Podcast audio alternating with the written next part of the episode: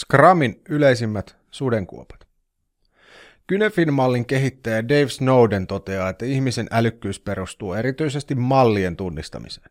Pystymme yhdistämään ja muovaamaan aiemmin opittuja malleja, mikä antaa meille kyvyn sopeutua nopeasti muuttuvaan ympäristöön ja innovoida uutta.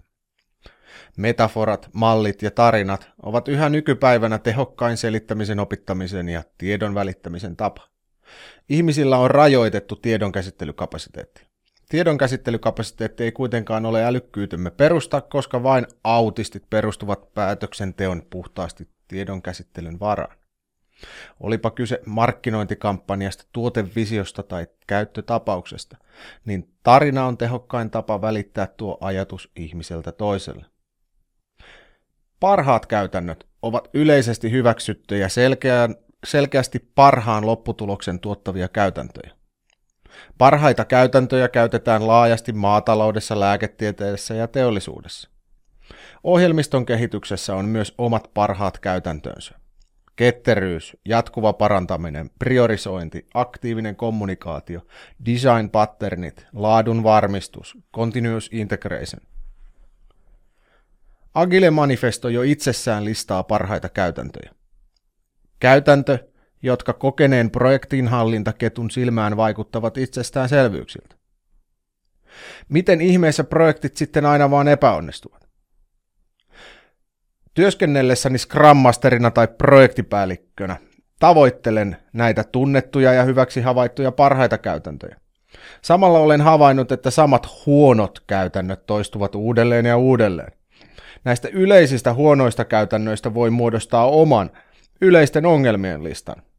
Huonoja, huonoja käytäntöjä kutsutaan antipatterneiksi tai antisuunnittelumalleiksi. Ketterässä maailmassa ne tunnetaan nimellä Scrum But tai Dark Scrum.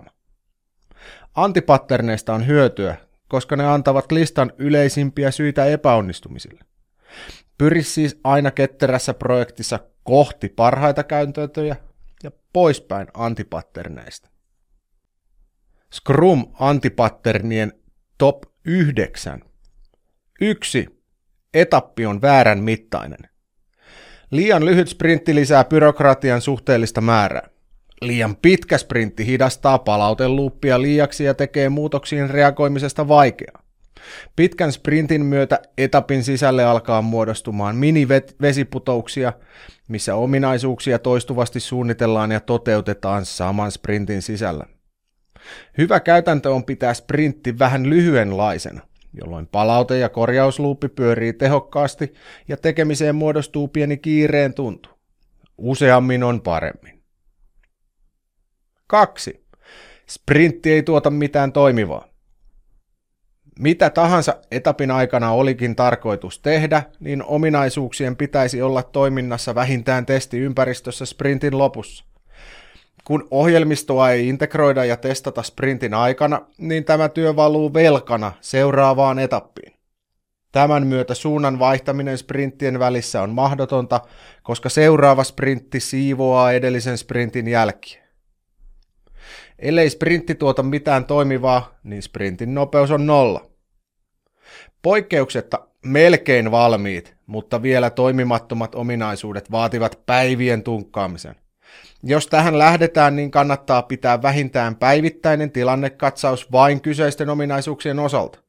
Vielä aggressiivisempi lähestymistapa on pystyttää jatkuvasti käynnissä oleva war room, missä kaikki osallistujat keskittyvät vain kyseisten ominaisuuksien toimintaan saattamiseen.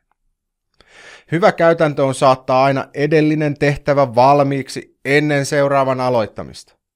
Tähän voi pyrkiä myös tiimitasolla. Vältä aloittamista ja keskitty valmiiksi saattamiseen. Kolme. Ei kunnollista tuoteomistajaa. Tuoteomistaja priorisoi ja kirkastaa. Tuoteomistaja tarjoaa listan kaikista tärkeimmistä käyttötapauksista sekä käyttötapauksien yksityiskohtaisen kuvauksen. Scrum Masterin ja muun tiimin tehtävä on sitten arvioida, minkä verran käyttötapauksia mahtuu seuraavaan etappiin. Mitä vähemmän aloitat, sitä nopeammin saat valmiiksi. Yleinen paradoksi on asiakas, joka haluaa uuden ohjelmiston, mutta ei sitoudu luomisprosessiin. Joko ei nimetä tuoteomistajaa ollenkaan, tuoteomistaja on liian kiireinen tukemaan projektia, tai tuoteomistajalla ei ole osaamista eikä valtaa tehdä tarvittavia päätöksiä. Tällaisessa tilanteessa Scrum Masterin tulee valmentaa asiakasta. Varaa viikoittainen palaveri sopivimman asiakaskontaktin kanssa, missä tiekarttaa kirkastetaan ja pilkotaan yksityiskohtaisempiin käyttötapauksiin. Hyvä käytäntö on, että tuoteomistajalla on valmis työjono seuraavien 2-3 sprintin ajaksi. Tuoteomistajan tehtävä on maksimoida Scrum-tiimin tuottama lisäarvo asiakasorganisaatiolle. 4. Vaatimuksia ei viestitä. Paksu, yksityiskohtainen, etukäteen laadittu vaatimusmäärittelydokumentti ei auta ketään. Käyttötapauksista pitää keskustella tuoteomistajan ja tiimin kesken sprinttiä suunniteltaessa. Eikä kehitystyön pitäisi koskaan nojata pelkkään dokumentaation. Pelkkä dokumentin pohjalta tehty softa tuottaa aina pettymyksen. On paljon nopeampaa käydä odotukset läpi etukäteen kuin suunnitella, koodata, integroida, testata, demota ja sitten vasta ymmärtää, että mitä tuoteomistaja oikeasti halusikin. Jos vaatimusta lähdetään toteuttamaan ilman, että sen speksiä on käyty yhdessä läpi, niin on luotu jo käytännössä teknistä velkaa. Jo toteutetulle ominaisuudelle pitää sitten kuitenkin tehdä jotain. Hyvä käytäntö on, että tuoteomistaja käy tiimin kanssa läpi alkavan etapin käyttötapaukset ja puolivälissä käynnissä olevaa etappia kirkastaa tiimin kanssa seuraavaan etappiin suunniteltuja käyttötapauksia. 5 ei työmääräarvioita. Priorisointi ohjaa tiimin käymään tärkeitä keskusteluita vaatimusten sisällöstä ja tärkeydestä. Mitä käyttäjäryhmää palvelemme ensimmäisenä? Toiminnalliset vai ei-toiminnalliset ominaisuudet? Uudet ominaisuudet vai säädöksien mukaisuudet? Ellei käyttötapauksille tehdä työmääräarvioita, niin usein sprintti ei tuota mitään toimivaa. Kehitystiimi arvioi käyttötapauksien työmäärät ja tiimi päättää, minkä verran työtä he ottavat mukaan seuraavaan etappiin. Tällöin tiimi myös sitoutuu tekemään parhaansa etapin vision saavuttamiseksi. Kun käyttötapauksilla on työmääräarviot, niin niitä on helpompi priorisoida. Työjonon huipulle valitaan eniten lisäarvoa tuottavat ja vähiten työtä vaativat käyttötapaukset. Kun käyttötapauksilla on työmääräarviot, niin on myös helpompi nähdä, mitkä käyttötapaukset pitää pilkkoa pienemmiksi osakokonaisuuksiksi. Työmääräarviot kertovat myös tiimin vauhdista. Ellet halua tehdä työmääräarvioita, niin sitten kannattaa pilkkoa tehtävät samankokoisiksi paloiksi, jolloin tehtävien lukumäärä toimii työmääräarviona. Hyvä käytäntö on, että tuoteomistajalla on valmiiksi, valmiiksi arvioitu ja priorisoitu työjono seuraavien 2-3 sprintin ajaksi. 6. Ei priorisointia. Ellei priorisoida, niin tyypillisesti aloitetaan liian monta tehtävää rinnakkain. Tällöin etappi ei taas tuota mitään toimivaa. Huono priorisointi viivästyttää myös projektin kannalta kriittisiä päätöksiä tiimin käyttäessä aikaansa epäoleellisten ominaisuuksien parissa. Hyvä käytäntö on siis, että tuoteomistajalla on työjonoa valmiiksi seuraavien 2-3 sprintin ajaksi, priorisoituna.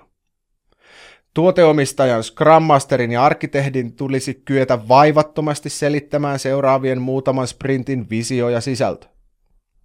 Hyvä käytäntö on saattaa edellinen aina valmiiksi ja vasta sitten aloittaa uutta. Vähemmän on nopeammin. 7. Ei palautetta. Joka etapista, sprintistä, pitää saada palautetta. Asiakas saa demon, tiimi saa retrospektiivin. Jokainen etappi on askel kohti hyviä käytäntöjä. Osa palautteesta on automaattisia raportteja laadun varmistusjärjestelmistä ja projektinhallintatyökaluista. Silti tärkein jatkuvan kehityksen takaava asia ovat joka etapin päälle pidettävät retrospektit. Reflektoi tehtyä säännöllisesti joka tasolla. Kahdeksan tehoton yksilö. Tiimissä kaikki ovat yksilöitä. Eri yksilöt ovat hyviä eri asioissa. Tiimin kannalta tehottomasti suoriutuva yksilö tarvitsee valmennusta. Tätä voi tarjota esimerkiksi Scrum Master tai ulkopuolinen Agile Coach. Ihmiset ovat harvoin laiskoja.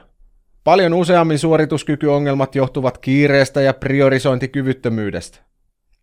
Hyvä käytäntö on, että kaikki tiimissä satsaavat jatkuvaan itsensä kehittämiseen, eli käytännössä allokoivat etapista aikaa myös tähän työhön.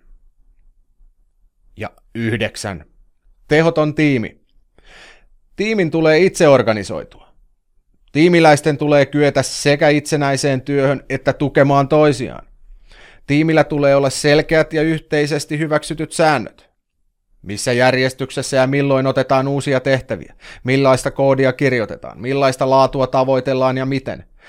Miten vältetään perfektionismi ja toisaalta alisuoriutuminen. Hyvä käytäntö on, että myös tiimi allokoi aikaa tiimin kehittämiseen. Tiimin prosesseja, toimintatapoja ja työkaluja tulee säännöllisesti katselmoida ja kehittää. Tämä nostaa tiimin tehokkuutta ja tehokas tiimi on asiakkaalle arvokas tiimi.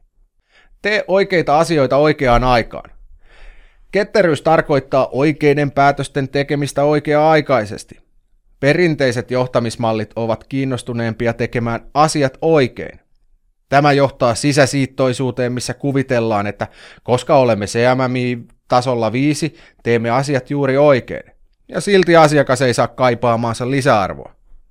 Tällainen perinteinen johtaminen luo valtavasti turhaa byrokratiaa tuottamatta oikeastaan mitään hyödyllistä. Ketteryydessä pyritään etenemään parhaalla mahdollisella vauhdilla kohti parasta mahdollista suuntaa. Sekä suuntaa että vauhtia säädetään säännöllisesti, kun saadaan uutta tietoa, ymmärrystä ja palautetta.